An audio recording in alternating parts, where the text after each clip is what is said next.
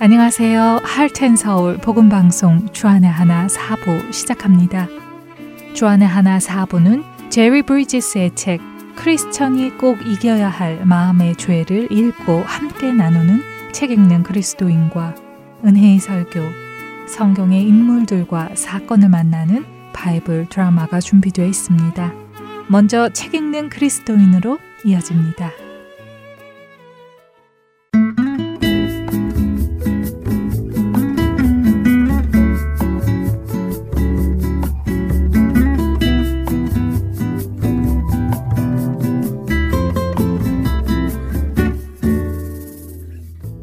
애청자 여러분 안녕하세요. 책 읽는 그리스도인 진행의 최강덕입니다.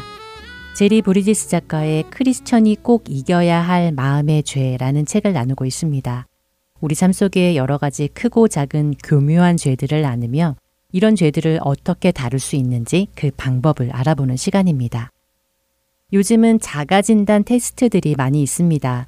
예를 들어 잠을 자도 피곤함이 없어지지 않는다. 피곤해도 잠이 잘 오지 않는다. 건방증이 심해졌다, 어떤 일을 해도 집중이 잘 안 된다 등 이런 질문들에 답을 하도록 하고 그 질문의 답 중 몇 개가 예스이면 어떤 증상이 있는 것이다 하는 그런 자가진단 테스트 말입니다. 여러분도 해보신 적 있으신지요? 이 마음의 죄라는 책을 쓴 저자인 죄리도 우리가 자가진단을 해볼 만한 테스트를 소개해 주는데요. 제가 읽어드릴 테니 여러분은 몇 개나 해당되는지 한번 해보시겠습니까? 1번. 성도와 교제를 나눌 때 나의 관심사만 이야기한다. 2번. 성도와 교제를 마치고 집에 돌아온 후 그 사람이 무엇에 관심이 있었는지 기억나지 않는다. 3번. 교회에서나 가정, 그리고 직장에서 내가 맡은 일 외에 다른 일을 부탁받았을 때 그건 내 일이 아닌데 라는 생각이 자주 든다. 4번. 나와 내 가족들이 어디에 돈이 필요한지는 잘 알지만 다른 성도들이 어디에 돈이 필요한지는 관심이 없다. 5번. 약속 시간에 자주 늦는다. 6번. 감사하는 마음이 없다. 어떠신가요? 여러분은 이 문항 중 몇 개나 그렇다라고 답하셨습니까? 사실 이 테스트를 제리가 직접 준 것은 아닙니다. 마음의 죄라는 책에서 다루고 있는 한 가지 죄에 속한 현상들을 제리가 나열했는데 제가 한번 여러분께 여쭤본 것 뿐입니다. 여러분은 이 문항들이 가리키는 죄가 무엇이라고 생각하시나요? 어떤 죄를 다루기 위해 제리는 이런 문항들을 나열했다고 생각하시나요? 제리가 우리에게 다루어야 한다고 말하는 또 하나의 죄는 바로 이기심의 죄입니다. 그리고 이기심이라는 죄의 부제목을 다른 사람은 돌아보지 않는 무관심의 죄라고 붙여놓았지요. 제리는 자신에게 있는 이기심의 죄는 알아차리기가 참 힘들다고 말합니다. 그 이유는 우리 눈에 다른 사람의 이기심은 잘 보이지만 자신 안에 있는 이기심은 잘 드러나지 않기 때문이라고 하죠. 이기심이라는 죄를 생각해 보기 위해서는 사람은 태어날 때부터 이기적인 본성을 갖고 태어났다는 사실부터 받아들여야 한다고 합니다. 어린 아이들 속에서 이기심의 죄를 볼 수 있다는 것이지요. 여러분도 동의하시나요? 어쩌면 우리는 아유, 천진난만한 아이들이 무슨 죄가 있어 라고 할지도 모릅니다. 하지만 제리는 아이들이 노는 모습만 지켜봐도 이기심의 죄를 쉽게 발견할 수 있다고 하지요. 누구야, 친구하고 장난감을 같이 가지고 놀아야지. 누구누구야, 친구 것 그렇게 뺏으면 안 되지. 누구야, 그러면 안 돼. 사이좋게 놀아야지. 어떠세요? 전혀 낯설지 않는 말 아닌가요? 어느 부모나 자신의 자녀들에게 하루 종일 입에 달고 사는 말입니다. 인간은 태어날 때부터 자신의 필요를 위해서 울고 때렸습니다. 상대방의 상황은 전혀 고려하지 않지요. 무슨 아이들한테까지 그러나 싶은 생각이 들 수도 있겠지만 그것은 사실입니다. 10편 51편 5절에서 다윗은 자신이 죄악 중에서 출생하였고 자신의 어머니가 죄 중에서 자신을 잉태하였다고 고백합니다. 이 말은 인간은 태생부터 죄인의 성품을 가지고 태어났다는 고백이지요. 이것을 깨닫는 사람만이 자신의 죄로부터 벗어날 노력을 하게 됩니다. 제리는 사람이 이기적으로 태어난 후 자라면서 그런 이기적인 행동이 사회에서는 받아들여지지 않는다는 것을 학습하고 훈련하기 때문에 이기심이 꼭 사라진 것처럼 보여질 뿐이지 사라진 것은 아니라고 합니다. 오히려 때가 있습니다. 하지만 성인이 된 후에는 어린아이처럼 대놓고 자신의 이기심을 드러내는 것이 아니라 훨씬 세련된 방법으로 자신의 이기심을 이루어 간다고 하지요. 제리는 이런 이기심의 죄를 네 가지로 소개하고 있는데요.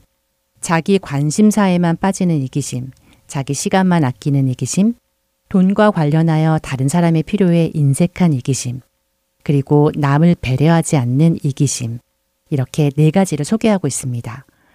이런 이기심은 그 예를 일일이 나열하지 않아도 이 죄들이 어떤 모습으로 나타날지 쉽게 상상할 수 있을 텐데요. 어쩌면 세상의 죄의 개념을 가지고 있는 사람이라면 이런 질문을 할 수도 있을 것입니다. 아니, 이기심이 좋은 것은 아니지만 그렇다고 해서 남에게 특별히 피해를 주는 것도 아닌데 그저 남에게 관심을 덜 줄 뿐인데 그것을 죄라고까지 해야 하나? 좀 너무한 것 아니야? 라고 말입니다. 여러분도 그렇게 생각하십니까? 너무 멀리 갔다고 생각하시나요? 하지만 우리가 이기심을 죄다 아니다 라고 정하기보다 성경의 말씀을 토대로 보았으면 합니다. 제리 역시 이 부분을 이야기하는데요. 디모데후서 3장 1절에서 5절에는 말세, 곧 하나님께서 세상을 심판하셔야만 하는 시대의 사람들의 특징을 설명하고 있습니다. 그런데 그 사람들의 특징의 첫 번째로 등장하는 것이 바로 자기를 사랑하는 것이지요. 디모데후서 3장 1절과 2절만 읽어드리겠습니다.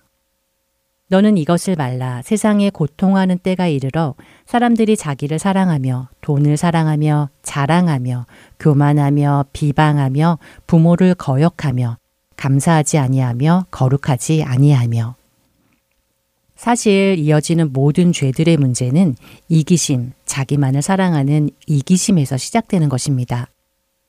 예수님은 하나님의 613개의 율법을 단 두 개로 정리해 주셨습니다. 그것은 하나님을 사랑하고 이웃을 사랑하는 것이지요. 그리고 그 두 가지도 다시 하나로 줄여 주셨습니다. 새 계명을 너희에게 주노니 서로 사랑하라. 내가 너희를 사랑한 것 같이 너희도 서로 사랑하라. 요한복음 13장 34절의 말씀이지요. 우리 하나님은 사랑의 하나님이십니다. 사랑은 이기적인 것이 아니라 이타적인 것입니다. 나를 사랑하는 것이 아니라 하나님을 사랑하고 형제를 사랑하는 것입니다. 우리가 나눈 이기심의 모양은 결국 자기를 사랑하며 라는 뿌리에서 나온 것들입니다. 남들보다 나에게 더 관심 있고 남보다 나의 필요가 더 중요하고 나의 시간은 금 같고 남이 상처를 받는 것보다 내 할 말을 해야 속이 시원한 이런 모든 것들이 자기 사랑함에서 나오는 것입니다. 이기심은 하나님의 뜻을 거스리는 악한 죄입니다. 그러나 이 죄는 겉으로 드러나기보다 우리 내면 속 깊은 곳에서 우리를 움직입니다. 그 깊음 속에 숨어 있는 이기심의 죄를 볼 수 있는 은혜가 우리에게 있기를 바랍니다. 누구든지 하나님을 사랑하노라 하고 그 형제를 미워하면 이는 거짓말하는 자니 보는 바 그 형제를 사랑하지 아니하는 자는 보지 못하는 바 하나님을 사랑할 수 없느니라. 우리가 이 계명을 주께 받았나니 하나님을 사랑하는 자는 또한 그 형제를 사랑할지니라. 요한일서 4장 20절과 21절의 말씀입니다. 예수님께서는 주 하나님을 사랑하고 이웃을 사랑하라고 하신 말씀을 기억하며 자기를 사랑하는 죄에서 벗어나기를 원하십니다. 책 읽는 그리스도인 여기서 마치겠습니다.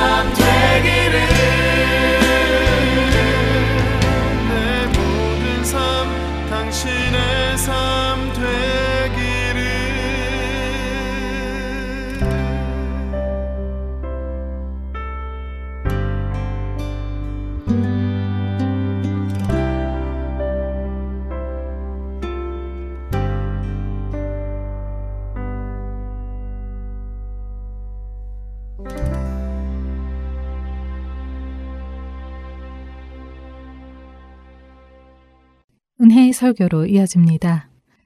오늘은 서울 남포교회 박영선 원로 목사님께서 신약성경 다시 보기 3편이라는 제목의 말씀 전해 주십니다. 은혜의 시간 되시길 바랍니다.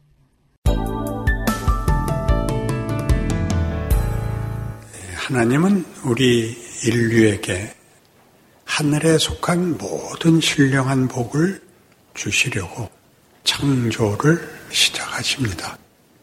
우리 창세 전에라고 한 것은 만들어 보고 그때 상황과 결과에 따라서가 아니라 애초에 처음 설계가 계획이 우리 인류를 하나님의 형상대로 지을 때 하늘에 속한 모든 신령한 복을 주려는 목적을 가지고 그리스도 안에서 그렇게 합니다. 이때 그리스도 안에서란 신성에 속한 신적 내용 속에서라는 뜻입니다. 왜 이걸 강조해야 되느냐 하면 우리는 그리스도, 예수 그리스도가 등장을 하면 십자가에서 출발하기 때문입니다.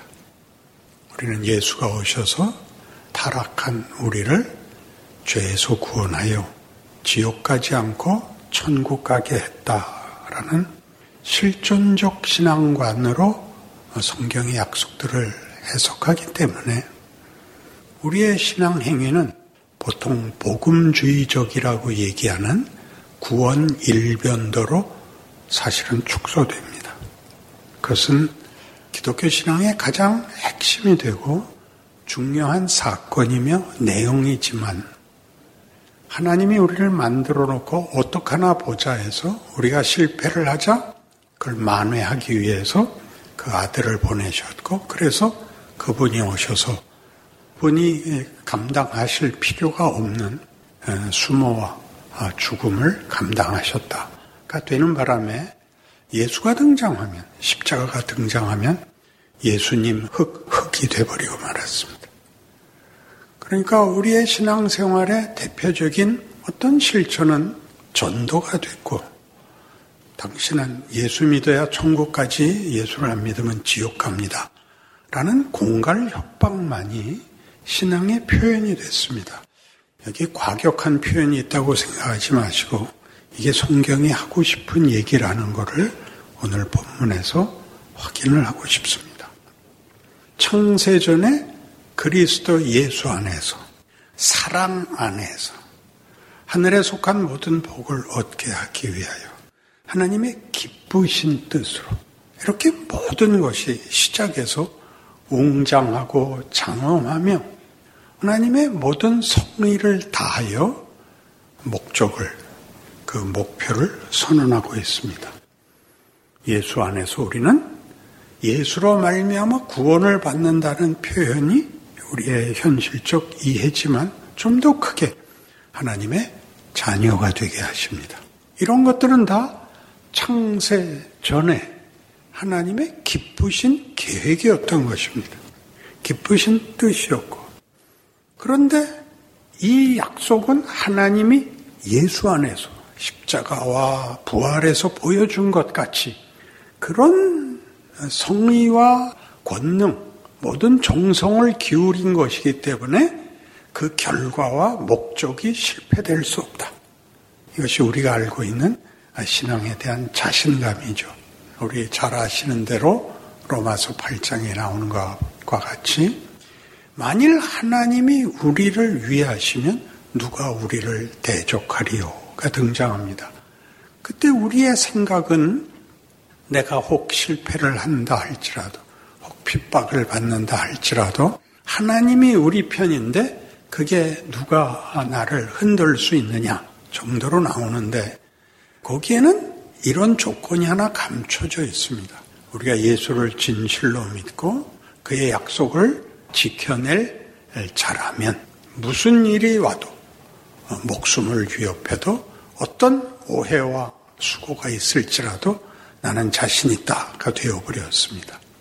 그러나 우리가 지난 시간에도 설명을 드린 바와 같이 역사적 신앙을 가지고 보면 하나님이 창조 전부터 창세 전에 가졌던 그 뜻과 하나님의 신실하심과 하나님의 권능을 가지고 보자면 그 결국을 만들어내는 사이에 일어나는 어떤 일에 대해서도 하나님은 그 의지를 포기하지 않으신다. 그런 여러 어, 난관들에 대해서 하나님은 어, 하나님의 원래 의도를 관철하신다. 라는 차원에서 보게 됩니다. 말하자면 이 창조와 종말이라는 결과 사이에 우리가 겪는 현실은 세상이 우리를 위협하고 시험하는 것만 있는 것이 아니라 더 현실적으로 우리가 구원을 얻은 자답지 않은 일이 더 많다라는 사실입니다. 그래서 우리는 밖에서부터 오는 도전에 대해서는 자신있게 예수를 힘입어 큰 소리를 칠 수 있지만 스스로에게서 일어나는 자책에 대해서는 사실 답이 없습니다. 그래서 어, 신자들의 대부분은 이 자책을 메꾸기 위해서 회개를 끝없이 하는 것입니다. 이 회개를 해야 이 약속이 유효해지는 것 같이 회개하지 말라고 듣진 않았겠죠. 그러니까 다시 한번 생각해 보십시오. 하나님이란 누구신가? 이렇게 다 타락해서 다 지옥 가게 생겼는데 하나님이 누구 누구 누구는 골라서 구원을 했다. 이런 차원이 아니고 훨씬 크게 하나님은 창조주로서 영원 전부터 영원 후까지 그의 영광과 권능과 신실하심으로 인류에 대하여 그 창조와 그 존재와 운명에 대하여 이런 약속, 이런 계획, 이런 뜻을 가지고 계셨다. 그것이 가장 현실적으로, 역사적으로 두드러지게 그 의지, 그 계획, 그 권능이 드러난 것은 십자가다. 그렇게 얘기해야 맞는 것입니다. 그럼 그게 그거 아니냐? 꼭 이렇게 묻는 사람들이 있어서 저를 속속입니다.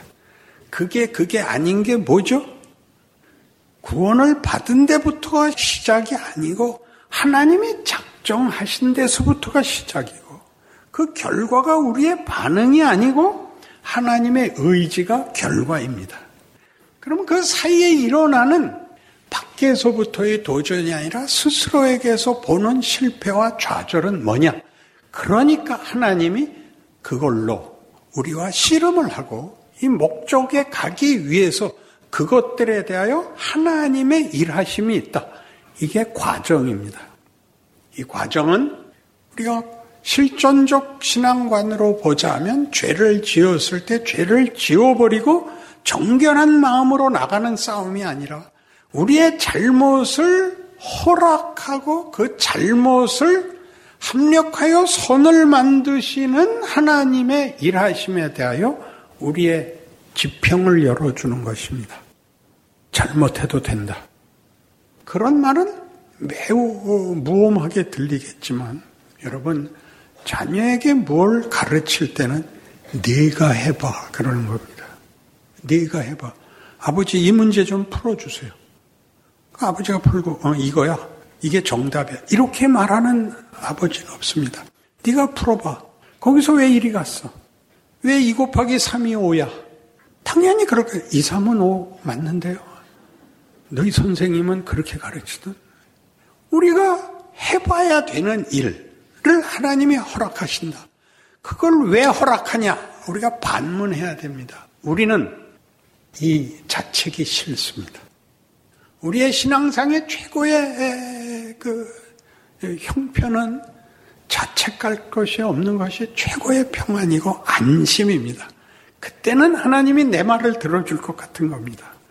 그러나 여러분 신앙생활을 해서 경험했듯이 가장 큰 감동 후에도 하나님은 모르는 척 하십니다. 여러분이 가장 크게 잘못했을 때도 하나님은 모르는 척 하십니다. 여러분, 이 모르는 척 한다는 게 무슨 뜻이죠? 부모는 자식을 기를 때 기다려야 한다는 걸 누구나 합니다. 초등학교 때 다루는 기준과 중학교, 고등학교, 대학 때 다루는 기준은 다 다릅니다. 그것은 별개의 것이 아니고 한 존재가 크는 과정인 것입니다. 하나님은 우리를 그리스도 예수 안에서 그의 자녀들이 되게 하기를 원합니다. 이것은 앞으로 더 살펴볼 문제인데 예수는 우리의 구세주일 뿐만 아니라 예수가 우리를 아버지와 아들의 연합 관계 그 기쁨 속에 우리를 초대하는 것입니다. 우리는 다만 죄사함을 받고 우리가 열심히 산 것을 보상받는 것으로 천국을 가는 것이 아니라 하나님의 자녀로 천국에 들어갑니다. 하나님을 아버지라 부르며 하나님의 아버지가 자녀에게 하듯 하는 보상. 보상이란 말 자체가 너무나 모자라는 그런 지위로 우리는 우리 존재와 인생의 결국을 보게 될 것입니다.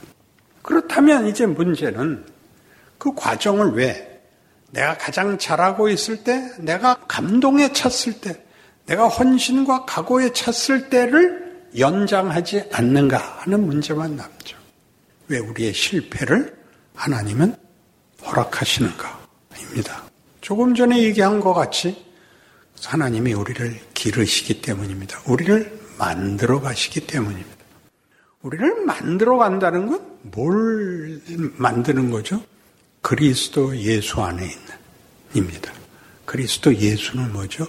하나님이 자기의 자녀들에 대하여 어디까지 어디까지 함께 하실 수 있는가를 드러내는 것입니다. 우리의 죽음에까지 부모는 자식의 죽음에까지 따라 들어올 수 있습니다. 할 수만 있다면 자식을 살리고 자기가 죽을 수 있습니다. 우리 하나님은 그런 하나님입니다. 그리고 그런 마음을 우리가 가지며 그런 경지의 존재가 되기를 원하십니다. 우리에게 사랑해라, 용서해라 하는 것들은 윤리가 아니고 존재의 차원에 있어서 그러는 겁니다. 이 차원이 없으니까 우리는 우리가 크면서 겪는 모든 어떤 부족함에 대해서 말하자면 여러분이 제일 우리나라의 의무 교육의 혜택을 받으면서 경험했듯이 모든 학년에서 만점을 받아야 다음 학년으로 넘어가는 것이 아니라 낙제만 안 하면 됐었습니다. 그리고 어지간해서는 낙제를 시키지도 않습니다. 그 학년이 끝나면 다음 학년으로 보냅니다. 우리는 스스로 완벽하지 않은 채로 다음 학년으로 가고 다음 학년으로 가고 다음에 나이를 먹고 커 갑니다. 그러면서 잘잘못으로 구별되던 과거가 내 성숙과 깊이와 실력으로 존재의 정체와 그 정체의 수준으로 평가되는 것입니다. 요구되는 것입니다. 성경은 끊임없이 뭘 하라 그러나요? 용서해라죠. 사양해라죠. 오른편 뺨을 맞으면 왼편도 되라. 하는 것은 윤리가 아닙니다. 길 가다가 괜히 뺨을 얻어 맞겠습니까? 그런 때 보복을 하는 정신에서 넘어서라. 너희가 받는 보상이 너희가 할 수 있는 너희가 가치 있다고 생각하는 것이 보상의 끝이 아니라는 것을 따라와라. 이러는 것이 성경이 우리에게 가르치고 싶은 것입니다. 그래서 로마서 7장으로 가시면 이런 실제적인 문제를 다루는 성경 이야기가 나옵니다. 로마서 7장 18절 말씀 제가 봅니다. 내 속, 곧 내 육신에 선한 것이 거하지 아니하는 줄을 아노니, 원하면 내게 있으나 선을 행하는 것은 없노라.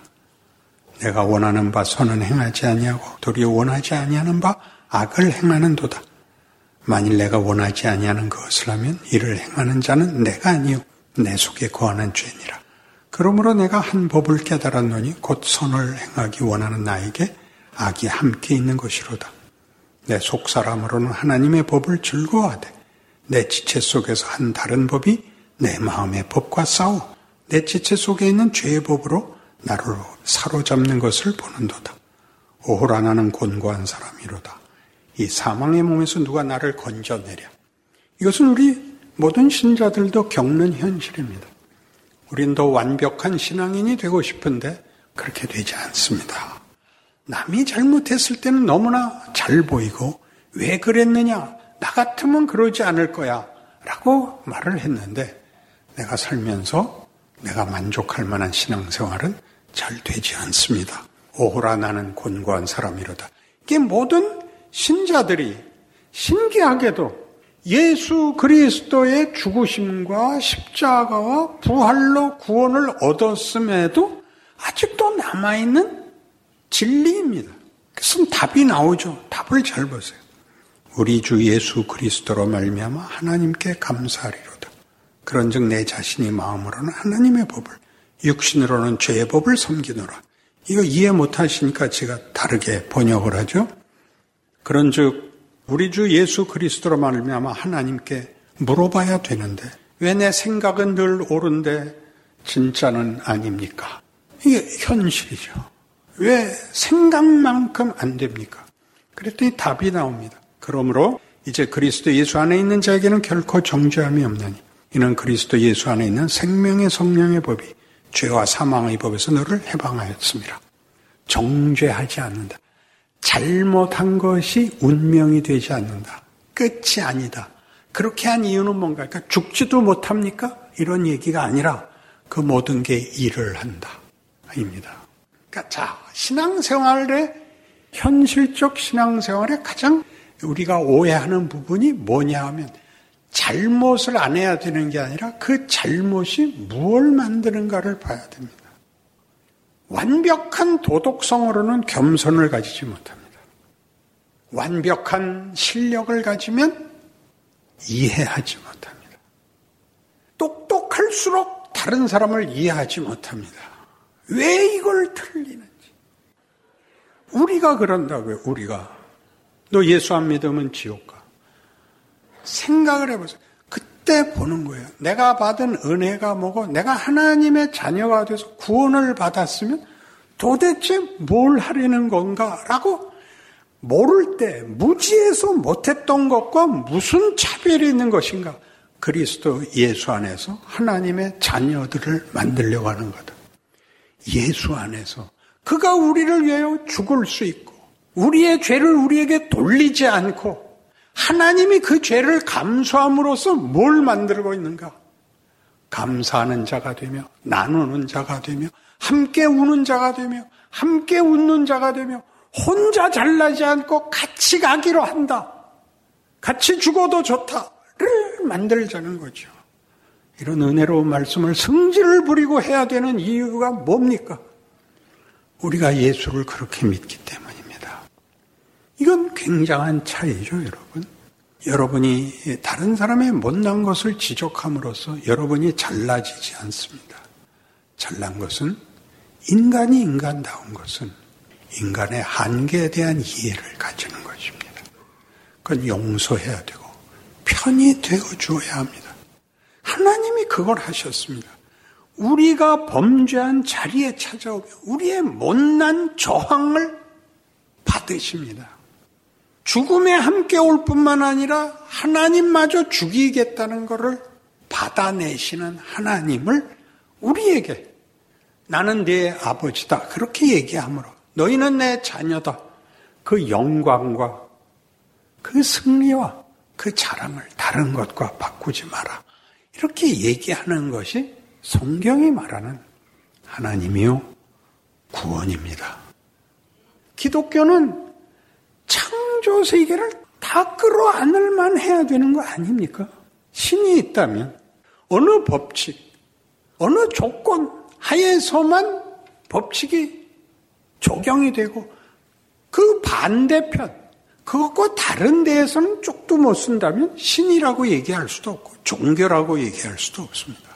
우린 비로소 창조를 이해하게 되고 구원을 이해하게 됩니다. 하나님이 우리를 끝까지 놓지 않을 것이며 끝까지 놓지 않는 이유는 조금 전에 한 것 같이 우리의 잘못을 하나님이 받으사 우리로 크게 한다고요. 우리가 해봐야 되는 것. 그래, 여기서 틀렸지. 여기서 다음번엔 잘해봐. 과거를 지우는 회개가 아니라 잘못한 과거들이 나를 지금을 만들어 놔야 돼. 지금을. 지금 나이에 걸맞는 얼굴을 만들어야 됩니다. 얼굴은 속실력의 게시판이죠. 그러니 여러분이 아침마다 저녁마다 거울을 보고 한번 생각을 하셔야 됩니다. 나는 왜 이런 표정을 지을까? 거울아, 거울아. 이 세상에서 누가 제일 못났니? 너. 그 답을 언제까지 듣고 있을 겁니까? 예수 믿고 멋있는 사람이 이렇게 없을 수가 없습니다. 표정 하나 관리할 수 없는 이런 식의 기독교는 안 됩니다. 구원을 얻은 것이 사랑을 받은 것이 우리를 만들어 가기 위하여 하나님이 모든 것을 동원하신 사망까지 찾아오신 그것도 뒤집으시는 그게 그 그게 기독교가 말하는 기적이죠. 신이 인간을 부자지간같이 가족으로 같은 혈연으로 먹자고 그 영광과 자랑을 나누자고 그렇게 찾아오시는 내가 도망간 자리, 내가 돌팔매 지는 데를 따라 들어오시는 신을 가지고 있다고 그렇게 선포하고 그렇게 여기까지 인도하시고 그렇게 우리의 운명을 결정지어 놨다. 그렇게 지금을 살고 있는 것입니다. 그래서 이 문제는 여러분 잘 아시는 이 로마서 18절, 8장 18절, 생각하건대 현재의 고난은 장차 우리에게 나타날 영광과 비교할 수 없도다. 피조물이 고대하는 바는 하나님의 아들들이 나타나는 것이니 피조물이 허무한데 굴복하는 것은 자기 뜻이 아니요 오직 굴복하게 하시는 이로 말미암음이라. 그 바라는 것은 피조물도 썩어짐의 종로로 단데서 해방되어 하나님의 자녀들의 영광의 자유에 이르는 것이니라. 자연 세계가 지금 봐도 아름다운데 이 자연이 인간이 타락하는 바람에 세상이 저주를 받은 것이거든요. 썩음이 있고 죽음이 있습니다. 그런데 이 세상 창조 세계의 회복은 우리의 회복과 연결되어서만 일어날 것이라고 합니다. 우리의 인류의 회복, 구원의 영광을 뭐라 그러죠? 여기 말하는 식으로 얘기하자면 썩어짐의 종로로한 데서부터 하나님의 자유의 영광, 하나님의 아들들의 자유의 영광, 자유란 자발적 실력을 가진 자의 반응으로서 하나님의 자녀가 되는 겁니다. 구원의 조건이 아닙니다. 구원의 결과물, 구원의 목적입니다. 하나님이 우리를 사랑한 것처럼 우리가 하나님을 사랑하기를 바랍니다. 사랑이란 강요할 수 없는 것이죠. 그것은 최고의 가치며 최고의 자랑이며 최고의 기쁨인 것입니다. 그러면 어떻게 몰아붙일 수가 없습니다. 거기를 누가 강요해서 누가 보상을 옆에 걸어서 날 사랑하면 어떻게 해줄게. 뭐 옛날 우리말에도 있죠. 떡 하나 주면 안 잡아 먹을게.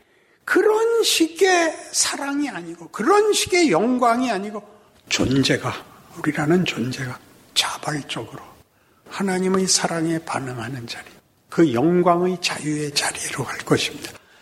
사랑을 할 수 있게 한답니다. 우리는 이 세상에서는 사랑이라는 것을 하나님이 우리를 사랑한 것 같이 사랑할 수는 없습니다. 우리는 사랑은 언제나 강요합니다. 내가 널 사랑했는데 너는 왜내 마음에 안 들게 굴어? 이게 우리의 사랑법이지만 하나님은 해봐. 그래, 좋아. 이렇게 나오는 겁니다. 그래서 이 문제의 가장 큰 놀라운 증명이 예수님의 비유에 있습니다. 여러분 잘 아시는 탕자의 비유입니다. 탕자의 비유는 우리 다 집 나간 못난 아들이 회개하고 돌아온 것을 하나님이 기뻐하신다로 알고 있습니다. 그러나 하나 더 가야 됩니다. 누가 보면 15장에 세 가지 비유가 나오는데 다 주인이 잃어버린 것을 찾는 비유입니다. 잃은 양 한 마리를 찾으러 가는 목자 이야기, 잃어버린 드라크마 하나를 찾는 주인 이야기입니다. 그런데 세 번째 와서는 주인이 잃어버린 것을 찾는 얘기가 아니라 잃어버린 물건이 돌아오는 얘기입니다. 신기하죠? 돌아오는 거예요. 아버지가 기쁘게 받아주시는데 왜 이 앞에 있는 것 같이 친히 나가서 잃어버린 것을 찾아오는 게 아니라 세 번째는 돌아오는 이야기인가? 여기에 이제 탕자의 비유의 핵심이 있는 것이죠. 그런 아버지한테 자기 몫을 달라 그럽니다. 여러분 참 신기합니다. 아버지가 줍니다. 아담이 왜 선악과를 따먹었나요? 따먹게 놔둡니다. 기억하셔야 됩니다. 그 자기가 한 짓의 결과를 봐야 됩니다. 집 나가서 어떻게 됐죠? 허랑방탕하고 거지가 됐는데 먹을 게 없습니다. 그 백성 중에 한 사람이 자기를 들에서 기르는 돼지 떼를 치라고 들러 보냈는데 돼지들이 먹는 쥐엄 열매조차 먹을 게 없어서 드디어 무슨 생각을 하게 되냐면 우리 아버지 집은 이렇지 않았다. 우리 아버지는 부유하고 풍족하고 너그러워서 품꾼들조차 넉넉했다. 내가 뭐왜 여기서 이 꼴을 볼 것이냐? 나 집으로 돌아가겠다. 내가 아버지한테 가서 아버지요, 내가 아버지와 하늘에 죄를 지었으니 감히 아버지라고 못 부르겠습니다. 품꾼의 하나로 보십시오. 이렇게 돌아옵니다. 큰아들이 돌아오다가 잔치 소리를 듣고 불만을 토하죠. 모든 재산을 말아먹은 놈을 왜 환대하십니까? 나한테는 한 번도 안 그랬지 않습니까? 내 것이다, 내 것이다. 이렇게 말합니다. 그러면 나갔다 돌아온 것의 가치는 뭐죠?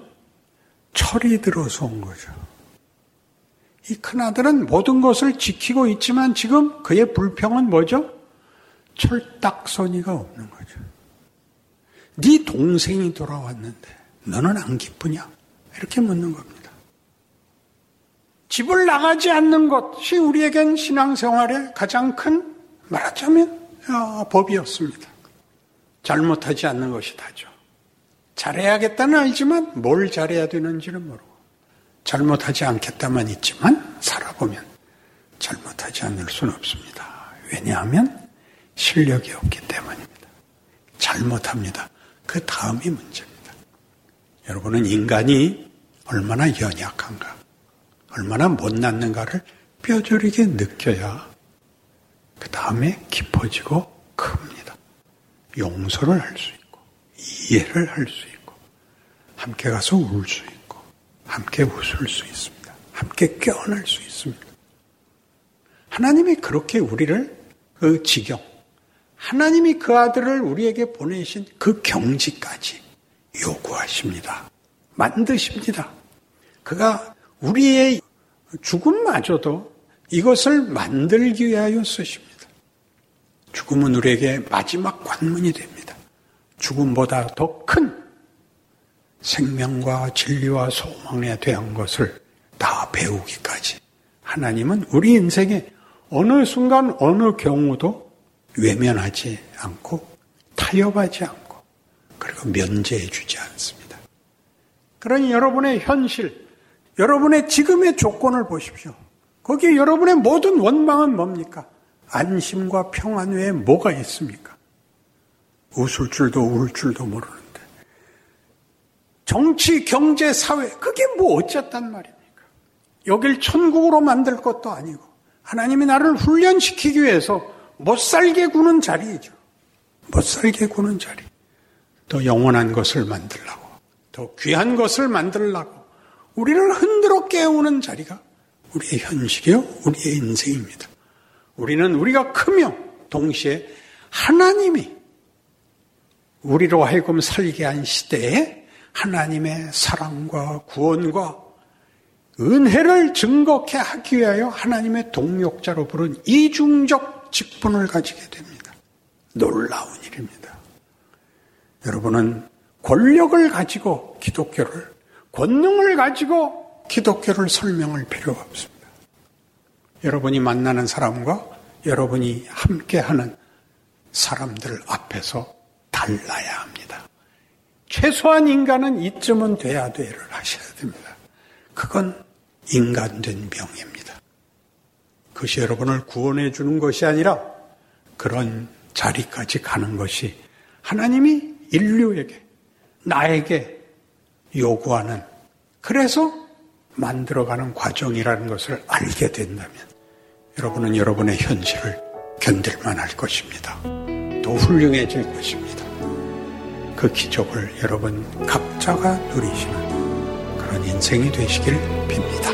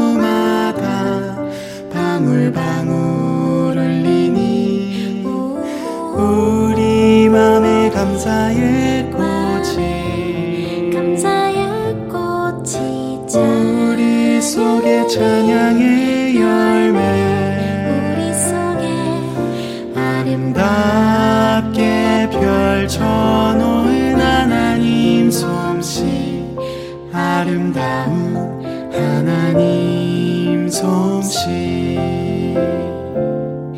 아름다운 하나님 솜씨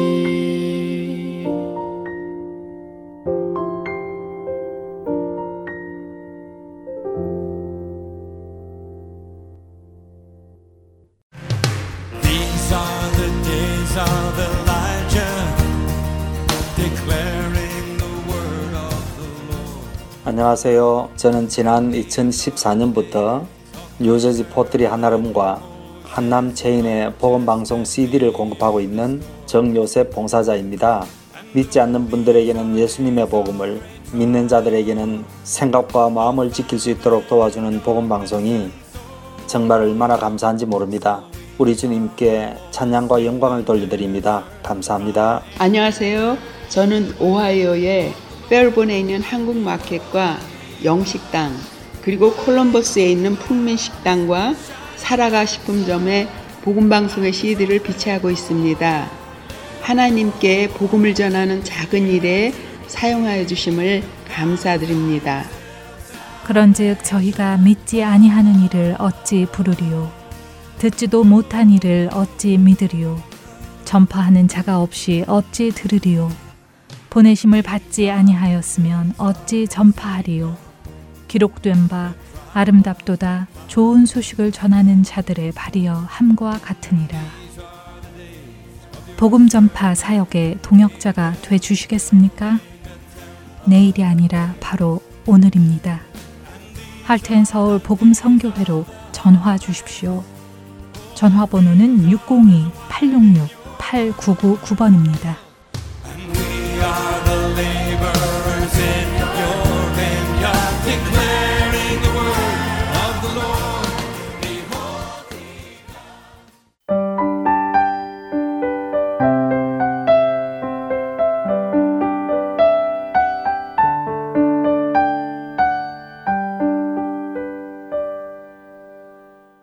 성경 속의 인물들과 사건을 만나는 바이블 드라마로 이어집니다.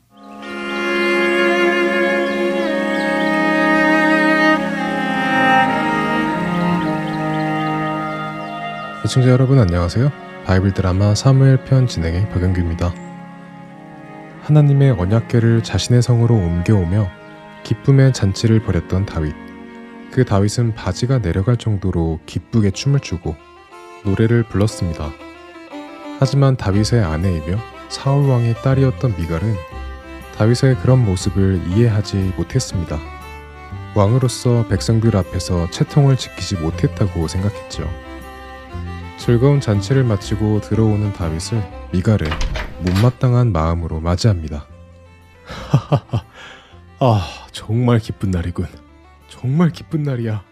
아이고 참 아무리 기뻐도 그렇지 한 나라의 왕이 그게 무슨 꼴입니까? 부끄러운 줄도 모르고 아니 미갈 부끄럽다니 그게 무슨 말이야? 아니 왕께서는 제가 지금 무슨 말을 드리는지조차도 모르신다는 말씀입니까? 정말 어처구니가 없군요. 왕께서 잊어버리셨나 본데 제가 이레베도 이스라엘의 첫 번째 왕 사울왕의 딸입니다. 그렇기에 한 나라의 왕이 어떻게 채통을 지켜야 하는지 정도는 어려서부터 배워 알고 있지요. 채통?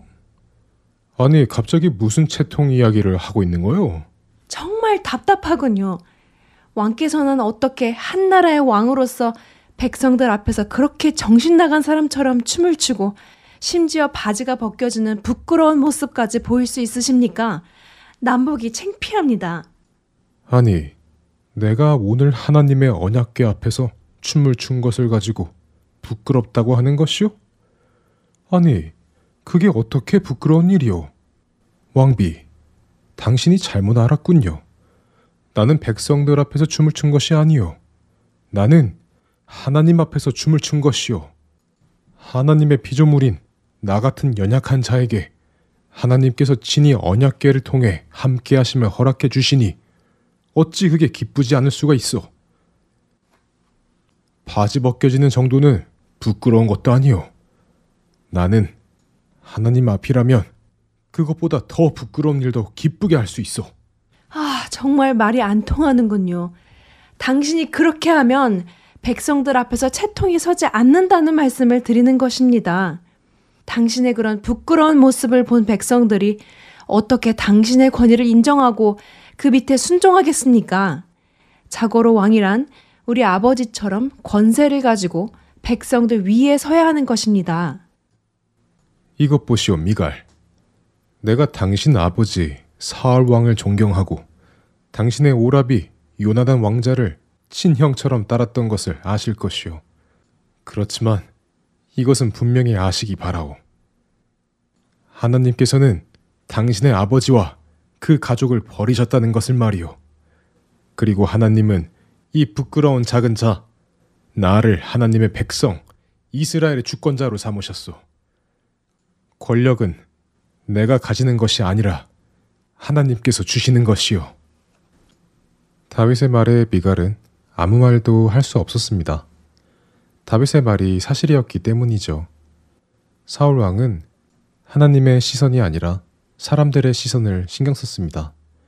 그는 백성들이 자신을 따르지 않을까봐 백성들이 원하는 일들을 해주었고, 심지어는 해서는 안 되는 일도 했습니다. 하나님의 명령에 불순종했고, 제사장이 드려야 하는 제사를 직접 드리기도 했죠. 그렇게 자신의 왕권을 자기 힘으로 지키려 했던 사울 왕은 자신의 자리에 위협이 된다고 판단한 다윗을 죽이기 위해 오랜 세월을 허비했고 이스라엘 백성들을 제대로 다스리지 못했습니다. 그런 사울 왕을 내리고 하나님은 하나님의 마음에 합한 자 다윗을 이스라엘 왕으로 세우셨죠. 미갈은 자신의 아버지 사울 왕의 생각을 그대로 가지고 있었습니다. 이로 인해 미갈은 죽는 날까지 자식을 얻지 못했습니다. 사울의 집안에는 더 이상 자녀가 없이 그렇게 끊어진 것이었습니다. 언약궤를 자신의 성 안으로 모시고 온 다윗. 이제 그의 삶은 하나씩 안정되기 시작했습니다. 그동안 이스라엘을 공격하며 괴롭혔던 주변의 나라들도 잠잠했습니다. 모든 것이 하나님의 은혜였지요. 그러자 다윗의 마음에 한 가지 생각이 들었습니다. 그래서 다윗은 그 일을 상의하고자 나단 선지자를 불렀죠. 네, 다윗 왕이시여. 어떤 일로 저를 부르셨습니까? 네, 나단 선지자님, 잘 오셨습니다.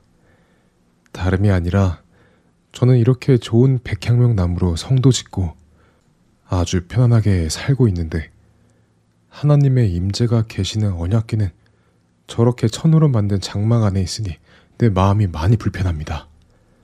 잠을 편히 잘 수가 없습니다. 그러니 내가 하나님을 위해 집을 지어드리고 싶습니다만 어떻게 생각하십니까? 아, 그러시군요. 역시 다윗 왕은 하나님을 사랑하시는 성군이십니다. 하나님께서 다윗 왕과 함께 하시니 왕께서 생각하시는 그 일을 모두 하시도록 하십시오. 하나님도 기뻐하실 것입니다. 아무래도 그렇겠죠? 하나님도 기뻐하시겠죠? 잘 알겠습니다. 제가 그럼 준비를 해보지요. 감사합니다. 조심히 돌아가십시오.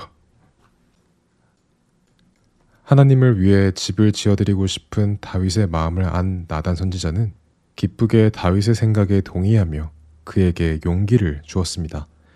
그리고 집으로 돌아와 자려고 누웠지요. 그런데 하나님께서 나단 선지자에게 그 밤에 임하셨습니다.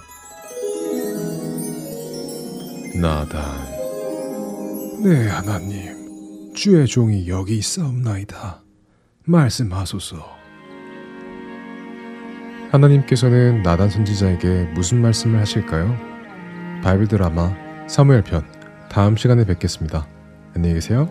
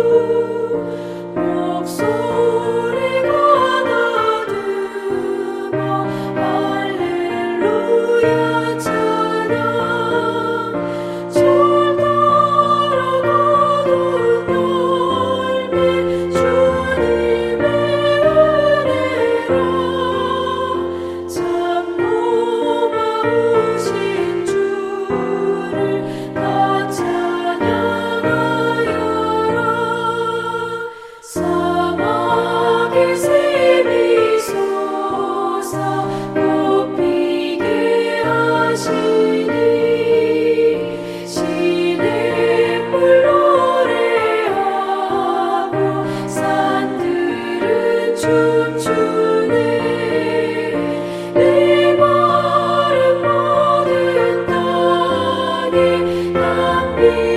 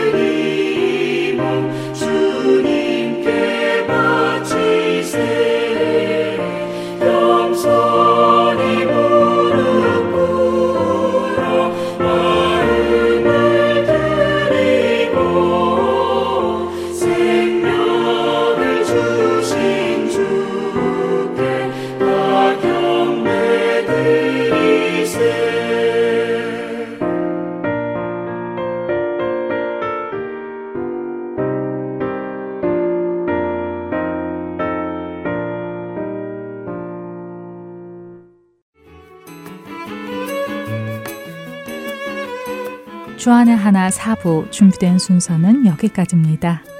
언제나 주 안에서 충만한 은혜와 평강을 누리시길 소망하며 오늘은 여기서 마치겠습니다. 다음 시간까지 안녕히 계세요. 고맙습니다.